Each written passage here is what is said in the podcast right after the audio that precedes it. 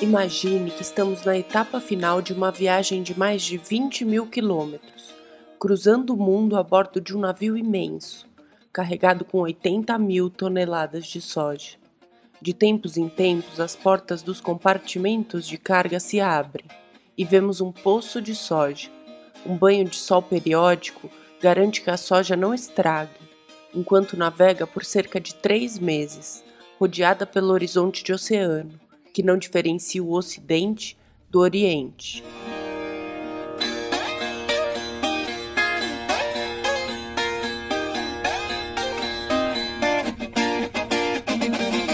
Meu nome é Milena de Moura e você acaba de acessar o último episódio da primeira temporada do Grão, uma série de podcasts que faz da soja um prisma para entender o Brasil e a China ao longo desta primeira temporada, nós conversamos com alguns agricultores, executivos e pesquisadores sobre a soja e fomos percebendo a complexidade de relações que formam o universo desse pequeno grão.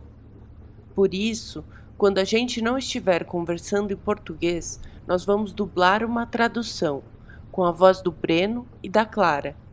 Então não se assuste se ouvir outras línguas por aí. Elas vão indicar que o que você ouvirá a seguir é uma tradução.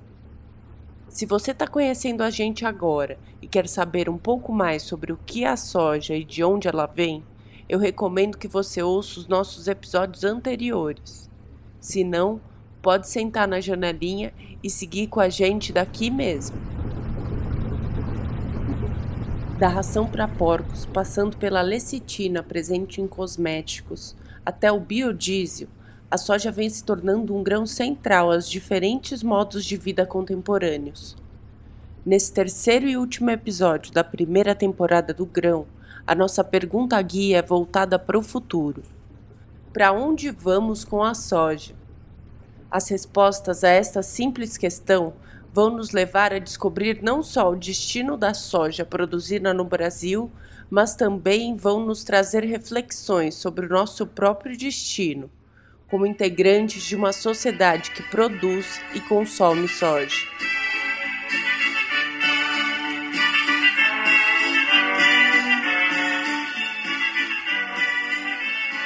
Então vamos lá. Para começar esse último episódio, eu vou trazer o André, o Lintan e o Rascunho, que vocês já devem conhecer dos nossos episódios anteriores. Mas afinal, para onde vamos com a soja? Se eu tivesse que responder em uma única frase para onde vai a soja, eu diria que ela vai parar no prato de quase todas as pessoas ao redor do mundo. Principalmente pessoas que têm uma dieta à base de carne.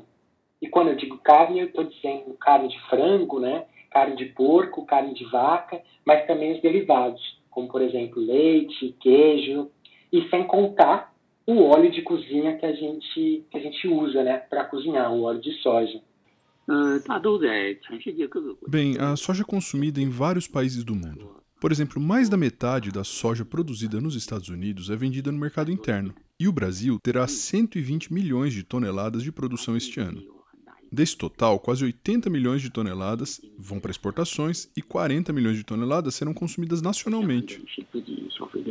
Muita gente imagina que a soja ela é consumida diretamente pelo, por nós, né? Através de leite de soja ou de tofu, mas na verdade não, menos de 1% é destinado para esse consumo direto, né? E a maior uhum. parte, sim, é destinado para ração animal, que aí a gente consome essa soja através de produtos de origem animal, né? Como carne de frango, carne de porco e etc. Praticamente nada é consumido como, como grão, né?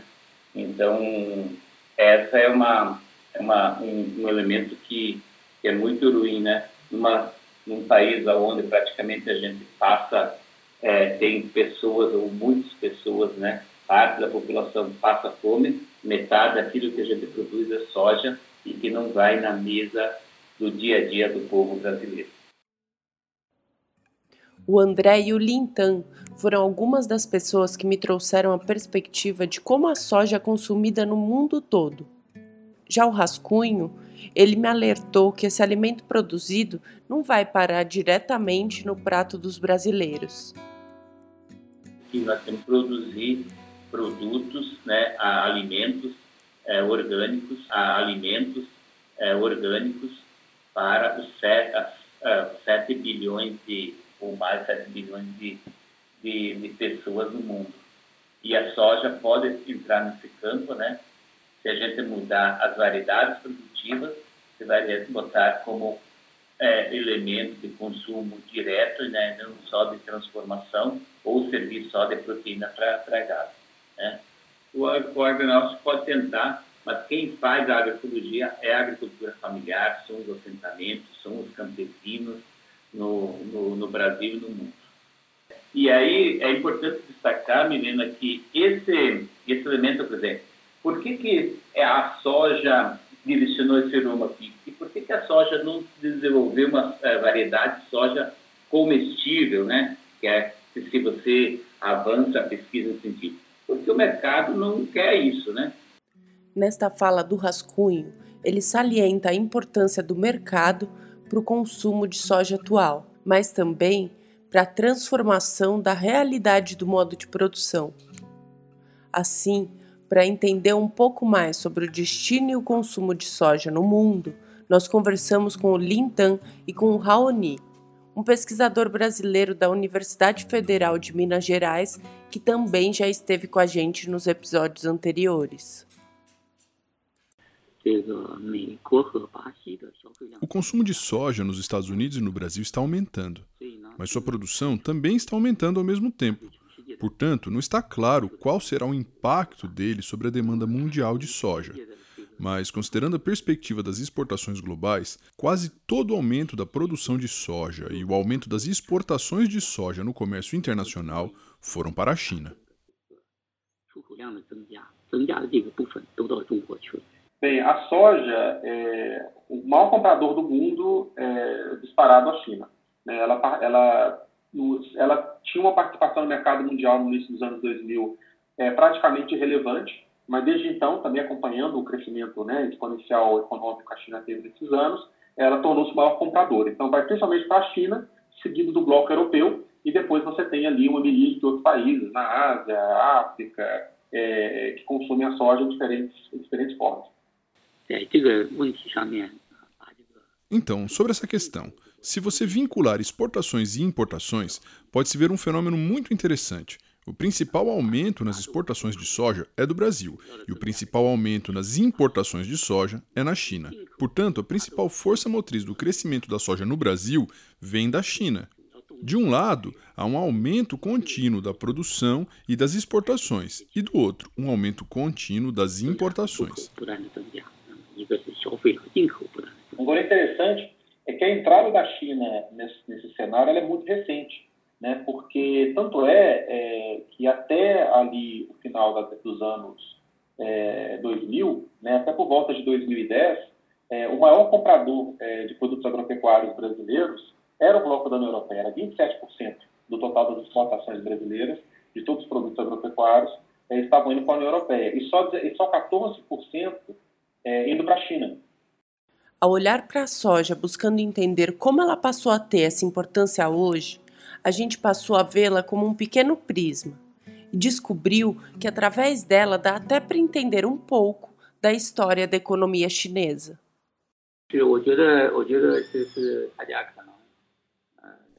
E tem duas razões principais, duas grandes mudanças. A primeira delas é que a renda da população tem aumentado. A China é um país muito populoso e antes era um país com pouco desenvolvimento. Então, quando a renda das pessoas passou a aumentar, a primeira consequência foi melhorar a vida da população. E quando a vida melhora, as pessoas passam a ter mais dinheiro para comida. Se antes elas só podiam comer pão e macarrão, hoje elas podem comer carne. E se você tem mais dinheiro para viver, você passa a comprar mais carne. E o consumo maior de carne aumentou o consumo de soja. Agora, de outro lado, a segunda razão é que antes a China possuía de 20 a 30% de sua população vivendo nas cidades, em zonas urbanas. Hoje, a China tem cerca de 70% da sua população vivendo nas cidades. E conforme a população das cidades cresceu, a economia da China cresceu.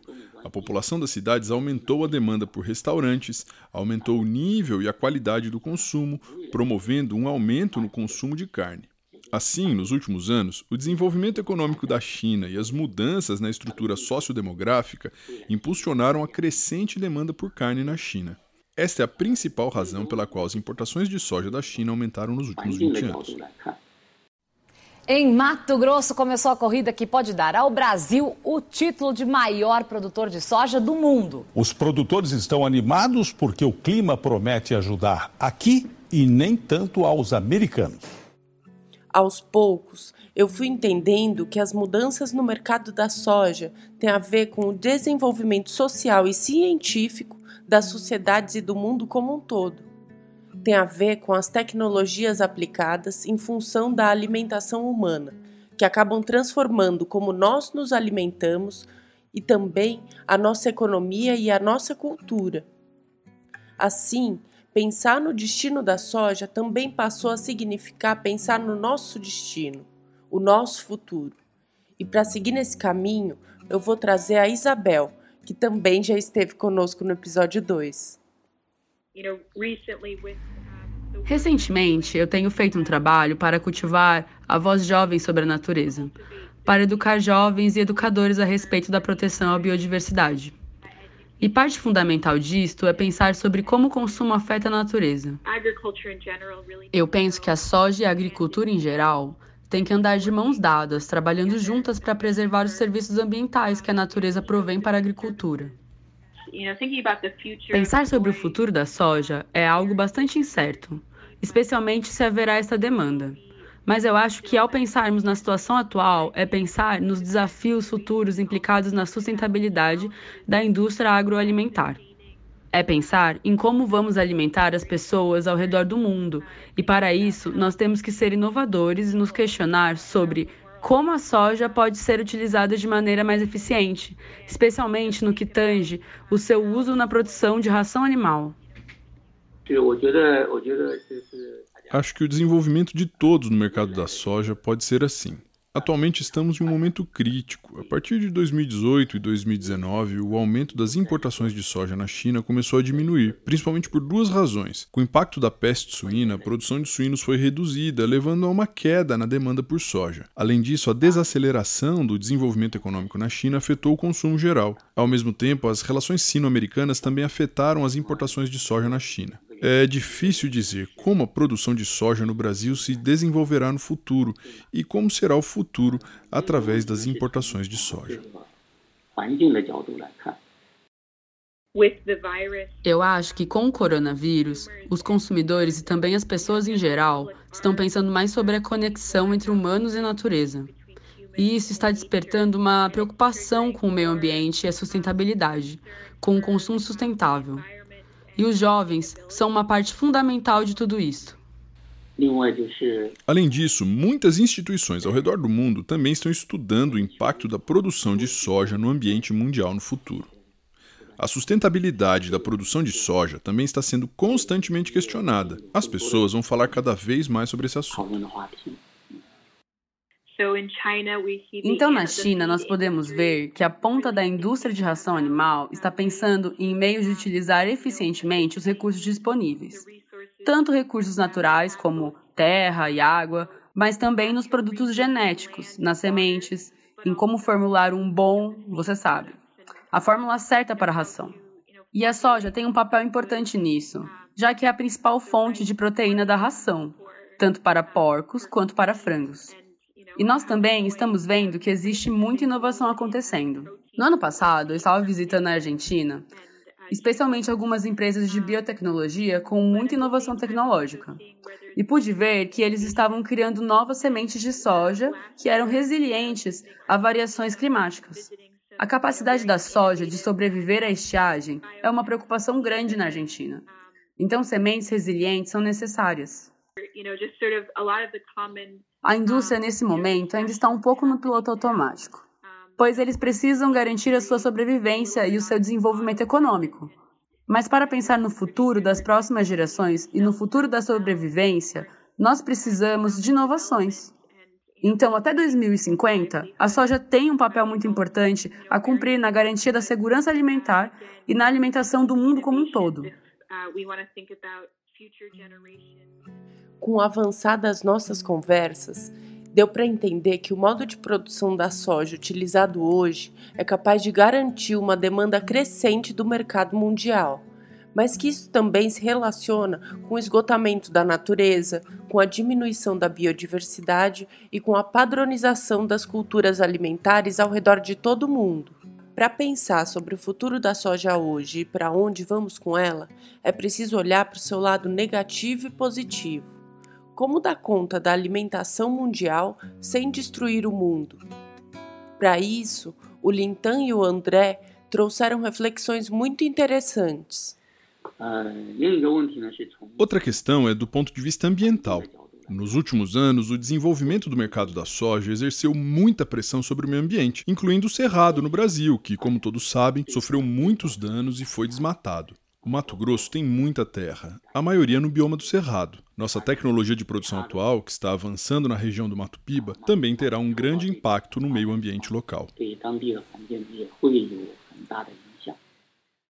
Acho que um ponto importante é esse impacto indireto que a soja traz, né, por meio da especulação imobiliária, por meio de empurrar, é, quando a soja expande para áreas de pastagem, áreas de abertas, né, muitas vezes a gente vê isso como positivo e não, não como impacto direto, mas muitas vezes ela empurra a pastagem para outros locais e aí acaba virando um ciclo, né, de, de influenciando e promovendo o desmatamento. Então, por isso que é importante mecanismos como a moratória da soja, para que essa cadeia da soja se torne mais sustentável e livre de desmatamento. A própria moratória da soja, né, ela no Pará, ela acabou sendo, ela, ela evoluiu e ela foi transformada num protocolo de grãos, hum. é um protocolo de grãos verde, que lá sim, ela não só monitora a, a área né, de desmatamento que vira soja, mas sim a área de desmatamento na fazenda como um todo, para checar questões de conformidade ambiental, bem como também questões de problemas sociais.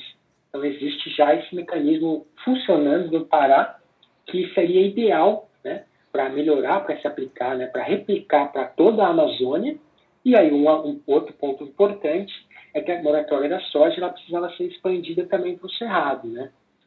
foi ficando cada vez mais claro que pensar sobre o futuro da soja hoje e sobre o nosso futuro é um grande desafio. O universo da cadeia produtiva da soja tem vários componentes: o mercado, o desenvolvimento tecnológico e social, o modo de produção do grão, os impactos indiretos e diretos no meio ambiente e na vida dos moradores do campo, as mudanças econômicas, históricas, a violência, enfim uma trama complexa e caótica. Claro que isso é um desafio para nós, brasileiros, mas isso é um desafio totalmente factível. Nós temos essa capacidade no Brasil de gerir. Nós precisamos reaprender a planejar o nosso território. Não é possível que a gente tenha um território do tamanho que temos e que não planejamos os nossos espaços agrícolas. Eu acho que é, não dá para também a gente só voltar para a soja convencional ou para a soja orgânica. Tem que mudar a, a matriz produtiva dentro da, da, dessas regiões. Então, você, claro, tem que produzir soja como uma forma geradora de renda, mas você tem que voltar a diversificar a produção. Né? É muito triste onde você vai, ou numa pequena propriedade, ou dentro de um próprio assentamento, aonde que você vê só aquele, aquele mar de soja, né? Então você planta soja até na beiradinha da casa, você não tem plantas é, frutíferas é, cultivadas, você não vê uma horta, você não vê animais ao redor da casa, né? Então esse, essa pessoa, ela copiou dentro do ou dentro da agricultura familiar aquilo que o agronegócio quer que todo mundo seja. Então, uhum. essa não é a agricultura que nós queremos para o Brasil. Então, nós temos que voltar para a produção produção da soja convencional, da soja orgânica, mas você tem que diversificar a produção. Né? Isso dá trabalho, isso precisa de tempo, mas precisa você quebrar, é, tomar, fazer uma ruptura nesse processo. Nós, teríamos que viver uma transição. O Brasil hoje tem uma dependência muito grande dessas commodities. Então, o Brasil teria que diversificar sua matriz de exportação. Então, você pode pensar desde produtos que são açaí, produtos que são cacau, tem, tem frutas do cerrado, tem, tem vários produtos que são transformados no cerrado, fibras, tem, nós temos raiz, quer dizer, nós precisamos diversificar de novo esses produtos, nós precisamos reeducar o nosso povo brasileiro até a consumir esses produtos da nossa diversidade. Nós precisamos, pouco a pouco, ir abrindo o mercado, quer dizer, diversificar nossa matriz de exportação e não ficar dependente de duas ou três commodities, eventualmente de um único país. Eu acho que é de, de gente transformar a produção da soja, sair do campo da transgenia e entrar para o convencional e também dar um outro destino para a soja ser, é, produzida no Brasil. Então, acho que esse é o elemento. Segundo elemento, para onde que a gente vai, nós temos também que romper com o uso indiscriminado de veneno no campo. Né? Então, a gente já tem é, estudos, já tem é, é iniciativas voltadas aí para os bioinsumos, né? Aonde você para de usar venenos, né? De base aí de, de de, de petróleo, né? É, que faz mal para a saúde, que causa câncer, né? que causa contaminação para o, o, meio ambiente e para as pessoas, e voltar para o uso de, de bioinsumos, né? E o, o bom é que realmente há uma pesquisa bastante grande nesse, nesse, nesse campo, né? E, e eu acho que esse é o destino que temos que fazer. E voltar para um processo de diversificação da produção no campo brasileiro. Né? Se nós queremos pensar o Brasil como nação e o planeta como planeta, né? e não somente direcionado para algumas culturas, voltar a ter diversidade na produção é, de, de, de, de, culturas e as culturas poder ser consumidas na mesa do Brasil. Né? Não dá para ser quatro, cinco tipos de produtos é, que direciona é, a, a comida no, no mundo todo. A gente tem condições de fazer essa grande revolução, essa transformação no campo no Brasil? É preciso uma enorme vontade política. Eu diria que a capacidade técnica está no Brasil, os recursos nós temos, né? o Brasil, por mais trapalhão que ele seja, somos a nona economia do mundo, então temos um problema assim de distribuição de renda, de conhecimento, de oportunidades, mas tudo é possível no Brasil. O Brasil ainda, para mim, ainda é um canteiro de obras. Então, nesse canteiro de obras a gente tem condição ainda de de pôr não as peças aí necessárias de fazer e mudar, mudar essa lógica que nós entramos aí nos últimos 40 anos, eu acho que nós podemos criar novas dinâmicas, criar novas oportunidades no Brasil, sem necessariamente se desfazer daquilo que, que, que aprendemos e que necessitamos, e que somos até dependentes hoje. Estas falas do Arnaldo e do Rascunho, que também estiveram conosco nos episódios anteriores, renovam a nossa esperança, reafirmando a urgência de lançarmos um olhar crítico para o nosso futuro partilhado e que para olhar para o futuro é preciso ter a coragem de olhar para a nossa própria história, buscando entender e transformar o nosso presente. Nesses três episódios, esperamos ter revelado um pouco da multiplicidade da importância do universo da soja, com um olhar que nos permite entender que até mesmo um pequeno grão caído sobre o asfalto tem uma história, com movimentos que seguirão transformando a soja, a gente e o mundo. Terminamos esse episódio reafirmando a nossa questão: para onde vamos com a soja?